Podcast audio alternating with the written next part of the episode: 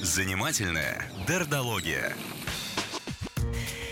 В студии психолог Юлия Дердо. Юля, привет. Доброе утро. Ну что, будем разбираться в нашей сегодняшней деликатной, да, а, уж непростой теме. Давайте разберемся. Почему, Давайте. когда а, спросили, жена ли Наташа Роме, он сказал, что ты его психоаналитик. А я Представляешь? вообще. Я вот тоже подумала, уже. что это было больно. Юля, тебя я встречаю только по пятницам, а Наташа со мной здесь каждый день. Вот, понимаешь, вот у нас уже и начинаются вот эти треугольники. С ней, значит, я живу, а с этой просто работаю. С этой я живу на работе. Как так получается? Я уже чувствую, что себя исключенной. Ладно, Рома, мы с тобой поговорим после Хорошо, эфира. на, но на сеансе. Галочка вокруг твоей фамилии поставлена в воображаемом э, большой- списке. это кружочек обвела Наверное, Да, да, такой да. и подчеркнула. Итак, Ну что, хорошая тема, хорошая, интересная. И давайте я вам позадаю вопросы. давай, давай. а, из которых, наверное, все станет, ну так, более или менее понятно, потому что у нас сегодня огромное количество наслоения тем, да, начиная с того, что вот а, была такая м, рабочая, ну давайте, подруга, да, и вот у- у развод и, и новая свадьба, и как так получается, или почему какие-то чужие люди нам вдруг становятся настолько ближе, чем свои. А, но давайте такой очень простой, а, ну, немножко провокационный вопрос. Хороший брак или хорошие долгие отношения. Вот с чего, а, что является более таким ярким маркером, да, или с чего начинаются хорошие отношения? С хорошего секса или с хорошей дружбы? Начинаются именно. Вот, э, да, есть у тебя две девушки. Вот э, с Вообще. одной страсть, э, вот и все так вот здорово, а с другой вы прям хорошие близкие друзья. С какой из них с большей вероятностью вы проживете в, в счастливом браке? Ну, хочется, конечно, сказать, что с дружбы, наверное, с той, с которой дружба А начинается-то все наоборот. А, Секс. Скорее всего, да. Хочется сказать, но как правильно, но правильно не получается. И да, и более того, я знаю какое-то количество психологов, таких очень публичных, которые говорили, что вот самое главное это физиология. Если вы совпали, если такая химия, все, берите, женитесь. Это вообще пока вот не проверишь вот этот момент, никаких отношений. И я, конечно, с этим категорически не согласна, потому что либидо такая штука тонкая. Сегодня есть, завтра а, нет. Сегодня есть, завтра нет. Но просто если мы рассчитываем на какой-то долгий брак а, на всю жизнь, то роды, гормональные сбои, ну просто какое-то там физиологическое взросление, изменение. Привыкание к друг другу, да. Я даже не про привыкание, потому что именно если мы а, только на физиологические характеристики ориентируемся, то физиологические характеристики очень могут меняться. Вообще наша либидо, оно очень гормонально, а, в том числе зависимо, обусловлено, да просто а, женщина и женщина, сидящая на диете, например, и имеющая просто элементарный дефицит калорий, Мгм. это а, два разных темперамента. Поэтому а, хорошие отношения, долгие, во многом начинаются именно с дружбы. Именно с дружбы, с возможности договориться, с общих интересов, понять друг друга, услышать друг друга, поддержать друг друга. И дальше, а вот дальше уже, если мы, ну, мы можем отдельно как-то, да, вот я так все в сексуальность увожу, Мгм. Конечно, а, секс в семье это показатель того, а, не, не не того, насколько что с а, темпераментами людей в браке, а скорее то, насколько они дружат вместе, насколько у них близкие отношения. Ага. Теперь возвращаемся к. Подожди, если есть секс, то отношения близкие, а если секса нет, то что? Смотри, Ну, если у дружат. нас такой секс вот поверхностный, вот э, вы привлекательный, я чертовски привлекателен, к чему терять время? Дружить нам с тобой не обязательно. Нет, ты про семью говоришь сейчас. Я говорю про семью, что качественный, хороший секс э, является показателем того, насколько близкие и теплые отношения Мгм. в этой семье.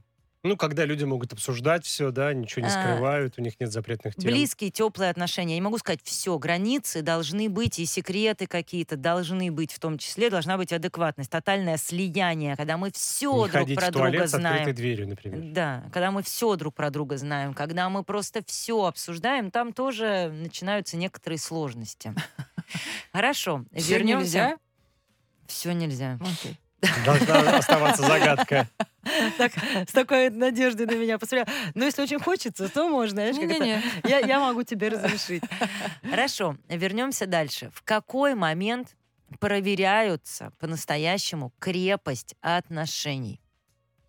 Вот у нас есть люди, неважно, а, дружеские у них отношения или любовные, или мы с вами много про это говорили. Вообще у людей хорошие отношения. Но когда нам становится понятно что-то про человека или про отношения? Да, происходит какая-то ну, в понятно. кризис. Да, да, да. По-настоящему хорошие отношения проверяются именно в кризис. И, конечно, если мы будем говорить про дружбу на работе или про дружбу в семье, то понятно, а, что кризисов в семейной жизни гораздо больше. Мгм. То есть у нас есть работа, и, и, и все люди стремятся к близости, так или иначе, и а, в той или иной степени все а, заводят себе друзей на работе или ну, дружат. Мгм. Ну, даже если там такая корпоративная культура, которая не подразумевает близких отношений, или все мужчины, все женщины, или вот, ну, так не повезло, нет своего человека, все равно среди коллектива есть кто-то, кто тебе теплее и ближе. И Мгм. Люди склонны, мы, в принципе, всегда ищем себе близкого человека. Мы развиваемся только через близость, через отношения. Мы через это становимся личностью. Да? Мы много раз обсуждали, что ребенок, который получает идеальный физиологический уход, но не получает близких отношений, а, скорее всего, будет отставать в развитии или не развиваться совсем. Мы в этом смысле социальные животные и ищем себе близкого человека. И если мы на работе и проводим там столько времени, и там оказывается человек симпатичный нам, приятный нам, то, конечно, мы строим с ним отношения. И вот они, общие темы, и общие интересы, и возможность выслушать, и поделиться. Но а, почему эта дружба кажется такой более привлекательной, что Мгм. ли, по сравнению, например, с семейными отношениями, где трудностей гораздо больше? А именно потому, что кризисов там гораздо меньше. В семье, ну, возьмем элементарно, да, заболел человек. И вот это то, с чем мы сталкиваемся дома. Дома мы живем не просто с человеком, а мы живем часто с больным человеком. А когда он ворчит, когда он недовольный, когда он лежит с температурой. На работе мы человека в таком состоянии не видим. Но в крайнем случае, если наш друг на работе попал в больницу, мы можем приходить к нему по вечерам и там приносить, э, не знаю, бульончик, обсуждать сплетни. Да и то не каждый вечер. Да и Там то не каждый вечер, придет, когда у нас есть придет. силы. А, и- все так. А, Более того, наше собственное состояние. Помните наш да, второй, например, тезис о том, что для того, чтобы кого-то утешить, о ком-то позаботиться, нам очень важно самим быть э, вот в этом пресловутом ресурсе. Что происходит, когда у тебя болеет друг или у тебя у друга финансовые трудности? Твой ресурс при этом практически никогда не задевается. Мы можем очень легко позаботиться о друге, сводить его в больницу, дать ему, может быть, денег или в долг, или еще как-то. Но основная ответственность не на нас, и наша жизнь от этого никак не страдает. Но что происходит, когда болеет, например, муж, или это у мужа финансовые трудности, или у жены? Да, все другое. Это очень сильно пугает нас самих. В этом месте расшатывается наш собственный ресурс, наша собственная безопасность. И заботиться о таком человеке нам уже приходится не из сильной ресурсной позиции, а действительно в кризисной. Из необходимости нам приходится, да, как бы себя А, слушай, да не тут даже деться, не, да. не то чтобы необходимость, просто мне хочется сказать, что когда мы сравниваем дружеские любовные отношения, мы должны понимать, э, ну, я имею в виду любовные, брачные, да, сильные такие отношения, не просто романтические, а семья. И кажется, что вот в семье все так сложно, в семье все так тяжело, а здесь, ну, неважно даже, это роман легкий или дружба на работе, вот как все легко, как мы понимаем друг Да, друга, Так сказать, общаемся. ребята, М. Подождите, пока вы начнете зависеть друг от друга. Пока это близкий друг на работе. И кажется, мы такие родные люди. Мы там 20 лет вместе работаем, мы детей друг друга знаем, и ден- денег друг другу подкидываем, и за отпуск друг за друга можем заплатить, и что-то еще. Да, но вы друг от друга не зависите. И беда э, такого друга, она расстраивает, она вызывает э, сочувствие, но она не подкашивает э, вас лично, она не выбивает вас из ресурса. Это м, любая мама, наверное, может понять, насколько легко а, делать уроки или утешать чужого ребенка. Да, И правда. как тяжело, когда это свой ребенок вдруг заболел, а, чего-то не понимает, где найти эти силы. Потому что вот она, эта глубокая связь, да, говорить о том, что мама, учительница, например, чужих детей любит больше, она так спокойно их учит, или мама-репетитор так спокойно объясняет другим детям по 10 раз одно и то же, Мгм. а на своем ребенке у нее на третьей минуте глаз начинает дергаться. Всё Это так. что? Чужих людей она больше любит? Да нет. Но когда свой ребенок не понимает или болеет, это страшно для меня лично. Это мой ребенок а, плохо будет учиться, не знаю, он сможет не поступить в институт, я уже в панике за его будущего, у меня нет ресурса его учить, лечить или успокаивать. И вот это... Дай-ка я покричу. И вот это самая большая грань между семьей а, и а, рабочей такой, да, женой, да. когда там мы ну, по большому счету, мы не, а, не, не бываем вместе в кризисе. Там, если человек заболел, он не приходит на работу, если у него плохое настроение, он может сказать, не подходите сегодня ко мне. Мы не зависим друг от друга, и поэтому огромное количество тем становится легче. И мы можем сказать, что эти отношения, да, лучше, потому что они гораздо более поверхностные. Мы прервемся здесь. Да, это все очень любопытно. Рассказывайте, как у вас. А, 8926 400 92 и 0. Занимательная дердология. Юлия Дердо, психолог, только что сыграла на своей губной гармошке. Ну и готова продолжить э, раскладывать все по полочкам. Сегодня обсуждаем рабочих мужа и жену. Человек, который в вашем коллективе заменяет вам, возможно, общение с близкими. Юля до перерыва говорила о том, что почему мы так близко общаемся, потому что это нас вроде как ни к чему не обязывает. И потому что мы знаем, что если какие-то проблемы случатся, не нам их Мы можем решать. слиться, да. Да. Только ли это стоит, э, нас привлекает э, к коллегам? Ой, Представляешь, Рома. какое резюме? Да, я, я просто думаю, боже, действительно, никогда нельзя отвечать за то, что услышит другой человек. Вот, Ну разве ты не про это говорила? Рома, же- мне страшно становится, что слушают слушатели, да, иногда пишут, я совершенно не согласен с Юлей, вот, но если вы вот так меня услышали, то я сама собой... Ну, ты понимаешь, как говорил Ноам Чомский, язык не для общения, язык для мышления. Потому что что э, говоришь ты, что слышит другой человек, это две разные Рома, нам истории. нужно делать с тобой какую-нибудь, знаешь, рубрику «Сломанный телефон». Я что-то сказала, ты пересказала, а потом третий человек должен вернуть мне, скажу, да, что вы говорите? В телефонах людей есть такая функция корреляция, по-моему, называется, корректировка. То есть когда Так, давай, понятия давай совпадали. скорректируемся. Первое, Да. а, что я сказала, что а, отношения на работе или дружеские отношения часто бывают гораздо приятнее Ну, а, и как бы лучше, чем отношения в семье, так. потому что они гораздо более поверхностные. И по-настоящему крепость отношений и близость отношений проявляется в кризисные моменты, которых в семейной жизни очень много. Очень много бытовой рутины, недосыпа, вопросов финансов, вопросов, куда девать детей, что делать с родителями, особенно если они приезжают в гости, отношения с ними не очень. И что а, нересурсность или проблемы одного из супругов очень сильно и напрямую влияют на второго, и ему трудно оставаться в устойчивой позиции слушателя, понимателя и утешительно, что очень сильно отяжеляет супружеские отношения.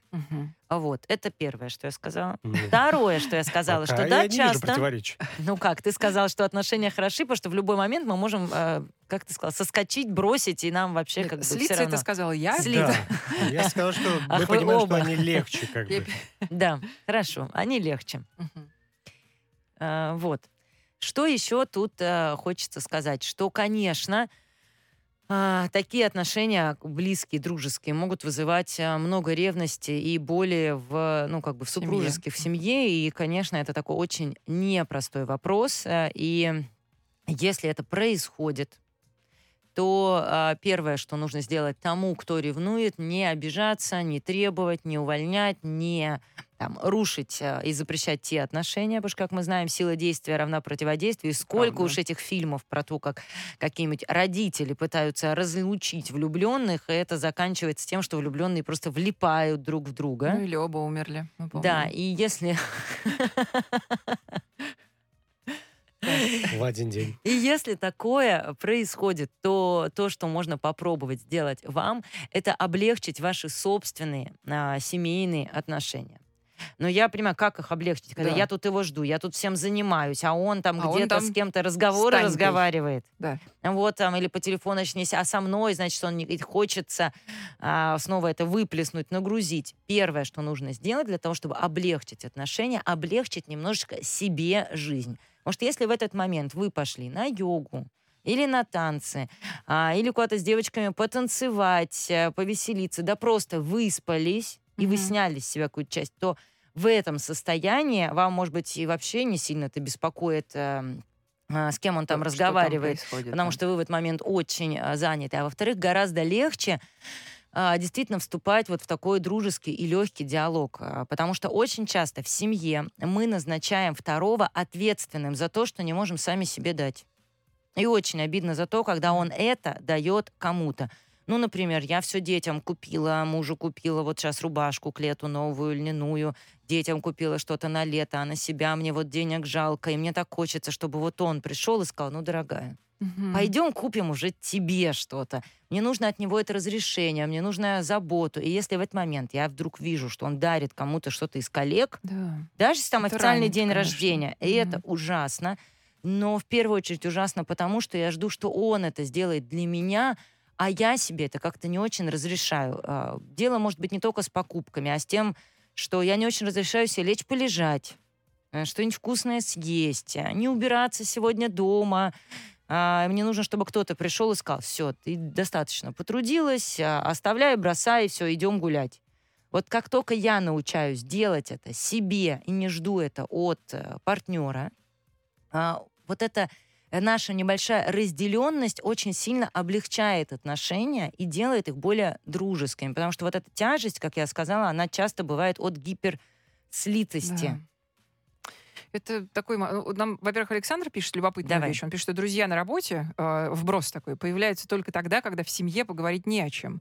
Или в семье трудное положение. э, не э, такое, что ни о чем, кроме денег и шмоток, не говорят. Это проблема многих наших малообеспеченных семей. Неплохой такой наброс, конечно. А, хороший наброс, и тут Мгм. я скажу, что и да, и нет. А, я соглашусь с тем, что чем больше напряжения в семье, тем больше нужен кто-то со стороны, куда это можно вылить или на кого опереться. Но нельзя сказать только. Мгм. Ну вот слово «только», что друг на работе появляется только тогда, когда... Нет, э, не факт. Например, ну сейчас мы не про дружбу, но про, вот, про измену уж, простите, вот вспомнилось просто исследование. А, Проводилось исследование о том, что вот, например, мужчины изменяют только когда в семье проблемы или своих жен они не любят. Было проведено какое-то большое количество опросов мужчин, которые пользуются услугами ну, там, разного рода заведений, типа там стрип-клубов и так Мгм. далее. И а, большая часть респондентов, причем с огромным перево- весом, там, процентов 70 или 80, а, оценивали свои отношения с женой как а, удовлетворительные, как Мгм. хорошие, и говорили о том, что жену они любят. Поэтому миф, например, с изменами о том, что изменяют только когда не любят, не подтвердился. Мгм. Ну, то есть, вот, это значит, у них что-то не так в семье, нет? Совершенно. Вот в том-то и дело, что это не- сразу не правило. что-то нет, не правило. Это может быть, Мгм. ну, сразу, да, а, начать с того, что это может быть статус, культура, воспитание, так надо, ну, там, несовпадение темпераментов, месть, обиды, вот а, какое-то количество не люблю и только поэтому для отдушины хожу на, на сторону, это Мгм. один из э, десяти ответов. У нас э, немножечко не по нашей теме, но тем не менее Юля задает вопрос. Она говорит, что я как человек общительный и с юмором обычно легко схожусь с людьми, но э, не но, по- пока еще рано, но на работе есть друзья, с которыми иногда встречаемся и вне офиса, есть просто хорошие товарищи, но э, в коллективе есть девушка, которую не любит никто. Мгм. Человек, который с самого начала поставил себя так, что где сядешь, там и слезешь. 80-й уровень умения делегировать свои обязанности на окружающих. Настолько считает себя выше других и настолько самодостаточный, что общение ни с кем ей не нужно. Вот кого было бы интересно услышать в эфире. Потому что я несколько лет уже не могу понять, пишет нам Юля, как можно 8 часов в день, 5 дней в неделю приходить в творческий веселый коллектив и ни с кем не общаться. Ну, а, я думаю, Наташ, ты знаешь, что я отвечу? Давай, Наташа, мой Что, заместитель. Очень ей плохо. Это девушка в тревоге. Представьте себе девушка, которая никто не любит. И, скорее всего, это случилось не только у вас на работе. И такой опыт у нее очень давно. Это а, какой-то очень старый опыт девочки, которая росла в состоянии травли. Может быть, в собственной семье, может быть, там в школе. А, скорее всего, и везде, везде, везде. И опыт травли у нее настолько большой, что то, с чем вы общаетесь, вы общаетесь с ее защитностью, где она сразу, вы подходите, здравствуйте, она говорит, да пошла ты, потому что она боится, что э, после этого за- здравствуйте, Мгм. там ее ударят или плюнут или еще что-то. Поэтому то, что вам нужно понимать, вы общаетесь не с человеком, которому никто не нужен. Вы общаетесь с человеком, которому очень досталось, и теперь вы сначала видите огромное количество защит. Как вам с этим обращаться, это ваше дело. Хотите, ну там, спасайте и растапливайте лед, хотите, не связывайтесь, имеете полное право. Но понимать нужно, что э, дело не в том, что а, ну так, она такая высокомерная. Она может быть очень высокомерная, но высокомерие — это один из способов психической защиты. Вот это нужно понимать. Спасибо огромное. С нами была психолог Юлия Дердо. Так быстро.